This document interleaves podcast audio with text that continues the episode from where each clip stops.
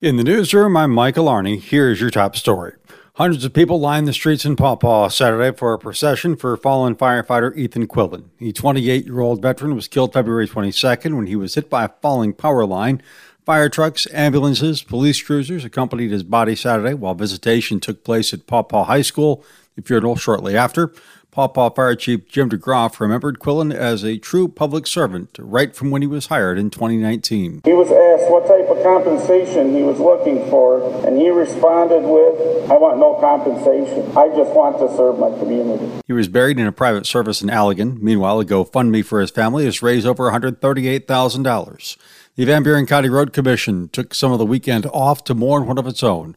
Michigan State Police say road worker Rene Rangel of Dowagiac was killed Friday when he was hit by a vehicle. It happened on County Road 681 and 48th Avenue in Lawrence Township in a construction zone. The 58 year old Rangel was holding a traffic control sign on northbound County Road 681 when he was hit by a Dodge pickup truck driven by a 30 year old Hartford man.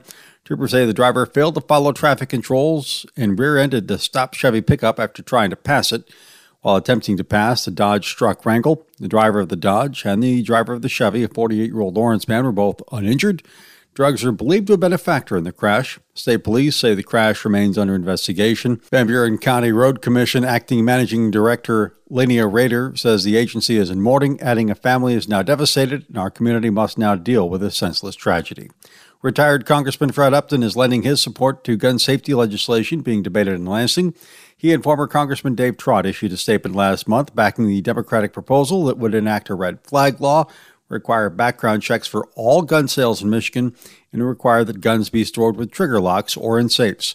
Upton telling Michigan's Big Show that other states, even states led by Republicans, have those laws. To the credit of the state legislature in Florida, they passed and Governor DeSantis signed a red flag law. I think they were the 19th state across the country now to have that.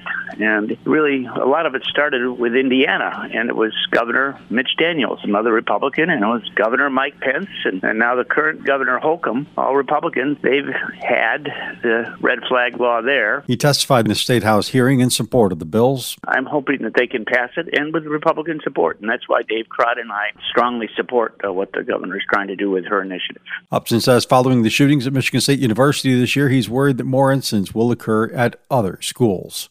The Acorn Center for the Performing Arts has a new leader. WSJM's Ken Lundberg with more. Indiana native Ashley Magnus is the new executive director at the Acorn Center for the Performing Arts in Three Oaks. Role is responsible for the continued growth of the nonprofit. Magnus was most recently the general director of the Chicago Opera Theater. Before that, she was at the Utah Symphony and Opera. My experience in producing and in um, fundraising and, and uh, executive leadership and, and community partnerships, I'm, I'm so excited to kind of put all of those skills and all those lessons learned together um, to, to help Acorn take it to the next level. With plans for producing and hosting more than 140 40 shows this year. Magnus says keeping things running at the Acorn is a team effort. She will lead efforts on fundraising, community engagement, and growing programming efforts.